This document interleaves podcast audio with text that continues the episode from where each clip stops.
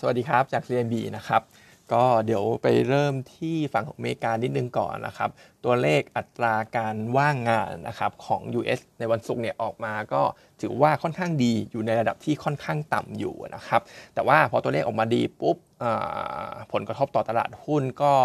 เป็นด้านลบอ่อนๆหน่อย เพราะคนเนี่ยมองว่าเฟดยังมีรูมในการทำนโยบายการเงินแบบพ็อกกิชอยู่นะครับ ซึ่งหลังจากตัวเลขออกมาเนี่ยมันก็เลยทำให้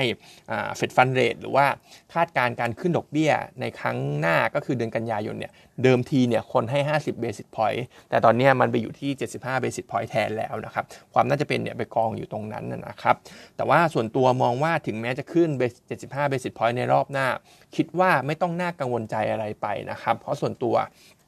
ตอนนี้คิดว่าหลาย ๆ เรื่องเนี่ยมันอาจจะหลาย ๆ เรื่องที่เป็นตัวเลขที่มันมีผลกระทบต่อตลาดหุ้นด้านลบเนี่ยมันอาจจะใกล้จุดพีคของมันแล้วนะครับ อย่าง 75 basis point ที่พูดถึงกันเนี่ยถ้าไปดูคอมเมนต์ของคุณบูรัต ที่ผมว่ามาตลอดว่าเขาอาจจะเป็นคนหนึ่งที่ forecast ค่อนข้างแม่นเนี่ย 75 basis point หลังจากนั้นเนี่ยมันก็ตามมาด้วย 50 basis point 25 basis point เพราะฉะนั้นก็จะเห็นได้ว่าความฮอกกิสเนี่ยมีแนวโน้มที่จะถึงจุดพีคแล้ว ในขณะที่ตัวเลขของเงินเฟ้อเองเนี่ย ตอนนี้ราคาน้ำมันก็ WTI หลุด 90 เหรียญลงมาแล้วนะครับ ไอ้พวกราคา soft commodit commodity ต่างๆ ก็ปรับตัวลงมาค่อนข้างเยอะ เพราะฉะนั้นก็อาจจะเห็นตัวเลขเงินเฟ้อที่น่าจะเริ่มซาลงได้บ้างแล้ว ในขณะที่อัตราการว่างงานที่ยังต่ำอยู่ ตัวเลขที่ประกาศออกมาเนี่ยจริงๆ ผมคิดว่าหลังจากเนี้ยถ้าเราจำจริงๆ ถ้าเราจำจำกันได้เนี่ยในช่วง 2-3 เดือนที่ผ่านมา บริษัทยักษ์ใหญ่ทั้งหลายในอเมริกาเนี่ยประกาศลดตำแหน่งงานลงทั้งนั้นนะครับ ไม่ว่าจะเป็น Tesla Google Walmart Spotify อะไรพวกเนี้ย ประกาศลดตำแหน่งงานลงทั้งนั้น เพราะฉะนั้นเนี่ยอัตราการว่างงานอะไรต่างๆเนี่ยมันก็อาจจะเริ่มเห็นปรับตัวเพิ่มขึ้นก็เป็นไปได้ ซึ่งพอปรับตัวเพิ่มขึ้นตัวเลขต่างๆ พีคก็อาจจะทำให้นโยบายการเงินของเฟดเนี่ยมันไม่ได้จะเข้มงวด ตึงตัวหรือจะฮอกกิตอะไรขนาดนั้น ก็ถ้าไม่ฮอกกิตปุ๊บมันก็น่าจะเป็นบวกต่อตลาดหุ้นนะครับเพราะฉะนั้นเนี่ยผมคิดว่าหุ้นต่อจากนี้ช่วงที่เหลือของปีหน้าจะปรับตัวขึ้นได้ แต่ก็คิดว่าขึ้นเนี่ยคงไม่ได้เป็นเทรนขาขึ้นที่มันชัดมากนัก อาจจะขึ้นแล้วก็ถูกเทคโปรฟิตลงเป็นระยะระยะ เพราะว่าถ้าไปดูภาวะของเรารอบนี้เนี่ยเราไม่ได้มี QE มาคอยช่วยหนุนตลาดหุ้นนะครับผมก็เลยคิดว่ามันขึ้นได้แต่คงคงขึ้นไม่ได้แรงเหมือนในรอบที่ผ่านๆมาที่มี QE คอยช่วยอยู่นะครับแล้วก็ไปกันที่เรื่องของ LNG นิดนึงนะครับ ทางประเทศออสเตรเลียเนี่ยเขาประกาศลดการส่งออก LNG ออกไปนอกประเทศเขาเพราะว่าอยากจะเซ็กเคียวก๊าซธรรมชาติตัวเนี้ยให้มีใช้เพียงพอในประเทศในการที่กำลังจะเข้าสู่หน้าหนาวอะไรก็ว่าไปนะครับ ซึ่งตรงเนี้ยก็จะไปผสมลงกับการคาดการณ์อยู่แล้วว่าเดี๋ยวครึ่งหลังของปี เข้าสู่หน้าหนาวราคาก๊าซธรรมชาติก็จะเพิ่มสูงขึ้น เพราะฉะนั้นมันก็น่าจะเป็นลบต่อต้นทุนก๊าซธรรมชาติทั้งหลายนะครับในไทยเราเองเนี่ยก็น่าจะทำให้พูแก๊สคอสเนี่ย ปรับตัวเพิ่มขึ้น ก็น่าจะเป็นลบต่อตัวอย่างพวกโรงไฟฟ้าทั้งหลายนะครับ แต่ว่าทั้งหลายทั้งปวงผมมองว่าโรงไฟฟ้ายังไม่ได้น่ากลัวขนาดนั้น เพราะว่ามันอาจจะยังมีเรื่องของทิศทางราคาน้ำมันที่ดูเหมือนจะไซด์เวดาวและรวมไปถึงการปรับเพิ่มขึ้นค่า FT เองเนี่ยก็ถึงแม้จะเลื่อนออกไปนะครับ แต่ว่ายัง on the table อยู่ เพราะฉะนั้นพวกเนี้ยก็น่าจะเป็นปัจจัยบวก offset ปัจจัยลบตรงนี้ต้นทุนไปได้นะครับ เพราะฉะนั้นผมมองว่ากลุ่มโรงไฟฟ้า ราคาหุ้นตรงนี้เนี่ยก็ถือว่ายังมีความน่าสนใจอยู่นะครับ ในขณะที่ตัวเลขอินฟลชันของไทย คือทางกระทรวงพาณิชย์เนี่ยเขามีการปรับเพิ่มขึ้นนะครับ เดิมทีเนี่ยให้ช่วงอยู่ที่ประมาณ4-5%ตอนนี้ปรับเพิ่มขึ้นไป อยู่ที่ 5.5 ถึง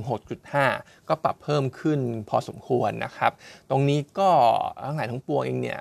imply มาที่แนวโน้มดอกเบี้ยของเราก็ยังไงซะก็คงจะเห็นการปรับเพิ่มขึ้น แน่นอนสำหรับดอกเบี้ยนโยบายของไทยเราเพื่อที่จะ cool down inflation ลงบ้างนะครับ เพราะฉะนั้นก็น่าจะเป็นบวกต่อตัว กลุ่มธนาคารที่เราก็เชียร์มาตลอด แล้วก็ตอนนี้ valuation ก็ถือว่ายังไม่ได้แพงด้วย top pick คือตัวเดิมก็คือตัว BBL target price 164 บาทนะครับแล้วก็อีกเรื่องหนึ่งเห็นข่าวว่าแบงก์ชาติเองเนี่ยกำลังจะทดสอบตัว digital currency ไทยบาทในช่วงของปลายปีนี้นะครับ ซึ่งพออ่านข่าวจบเนี่ยผมก็รู้สึกมันจะไม่ค่อยดีต่อพวกบริษัทบัตรเครดิตทั้งหลายนะครับ คือ spending มี spending มีก็จริงแต่ว่าบริษัทบัตรเครดิต อาจจะลำบากกับเรื่องนี้เพราะว่าเอาจริงๆเนี่ยเท่าที่ผมหยุดยาวไปเที่ยวมา 4 วันเนี่ย ต่างจังหวัดเอยอะไรพวกเนี้ยเหมือนการรับบัตรเครดิตเนี่ยมันน้อยลงนะครับเขาให้สแกน QR code เพื่อที่จะโอนเงิน ผ่าน digital banking เนี่ยเยอะมากขึ้นมากเลย แทบจะไม่ได้ใช้บัตรเครดิตเลยด้วยซ้ำเพราะฉะนั้นก็มองว่าคนจับจ่ายใช้สอยจริง แต่ว่าอาจจะคือมันมีช่องทางการจ่ายเงินที่มันสะดวกเหมือนบัตรเครดิตมากขึ้น ตอนนี้แต้มต่อของบัตรเครดิตคือเรื่องการสะสมสะสม point เฉยๆนะครับผมก็เลยคิดว่าถ้าดิจิตอลบาทใช้ได้คล่องตัวใช้ได้สะดวกเนี่ยคนไม่ต้องพกเงินสดเนี่ยก็น่าจะเป็น threat โดยตรงต่อบริษัทบัตรเครดิตทั้งหลาย ก็เลยมอง outlook ของบัตรเครดิตเนี่ยส่วนตัวผมมองไม่ค่อยดีเท่าไหร่นะครับแล้วก็ paper ของเราวันนี้มีตัวของดูโฮมประกาศงบ quarter สองออกมาสำหรับดูโฮมเนี่ยไม่ดีเท่าไหร่ติดลบ year on year Q on Q ตามที่ analyst คาดการณ์ไว้นะครับ แล้วก็ต่ำกว่า consensus คาด 14%ด้วยหลักหลัก net profit ออกมาเนี่ย315 ล้านนะครับหลักๆตัวของ gross margin ทำได้ไม่ดีราคาเหล็กหายไป house brand ก็จัดการไม่ได้ไม่ไม่ดีเท่าไหร่นะครับรวมไปถึง SG&A ที่พุ่งขึ้นจากการเร่งขยายสาขา ก็เลยทำให้กำไรเนี่ยออกมาไม่ค่อยดีเท่าไหร่ ซึ่งภาพ outlook เนี่ยใน quarter สี่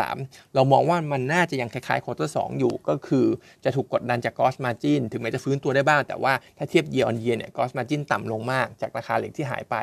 house brand ก็ไม่สามารถเพิ่มสัดส่วนได้ในขณะที่ SG&A สูงอยู่เหมือนเดิมจากการเร่งเปิดสาขานะครับ เพราะฉะนั้นตัวดูโฮมเนี่ยเป็นตัวตัว home improvement ที่ outlook เรามองแล้วเนี่ยค่อนข้าง bearish ก็เลยไม่ค่อยชอบเท่าไหร่ เราให้ไว้โฮนะครับ target price เนี่ย 16 บาท valuation ก็ค่อนข้างตึงด้วยอยู่ที่มัน 30เท่าอ่า29.6 เท่า PE ของปี 2022 นะครับ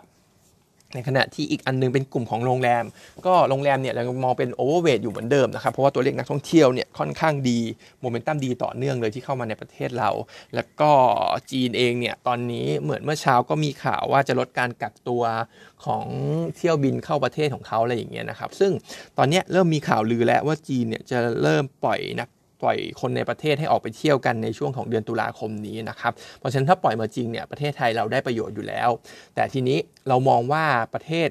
อื่นๆเนี่ย ที่เป็นคู่แข่งเราไม่ว่าจะเป็นมาลดีฟยุโรปอะไรพวกเนี้ยก็น่าจะได้ประโยชน์เยอะจากจีนเช่นกันนะครับเพราะฉะนั้นกลุ่มโรงแรมจริง ๆ ที่เราชอบเนี่ยก็จะชอบเป็นพวกที่มี exposure ต่างชาติซะมากกว่า อย่าง SSR เป็นท็อปพิกของเรานะครับเพราะว่ามี exposure ในมาลดีฟในอังกฤษค่อนข้างเยอะ target price เราให้ไว้ 5 บาท ในขณะที่ตัวมินเองเนี่ยก็มีพวกสเปนอะไรพวกเนี้ยค่อนข้างเยอะพวกเบลเยียมเนเธอร์แลนด์อะไรพวกนี้ก็คือ exposure ในยุโรปเยอะนะครับ ก็เป็น รอง top pick ของเรา target price เราให้ 44 บาทนะครับ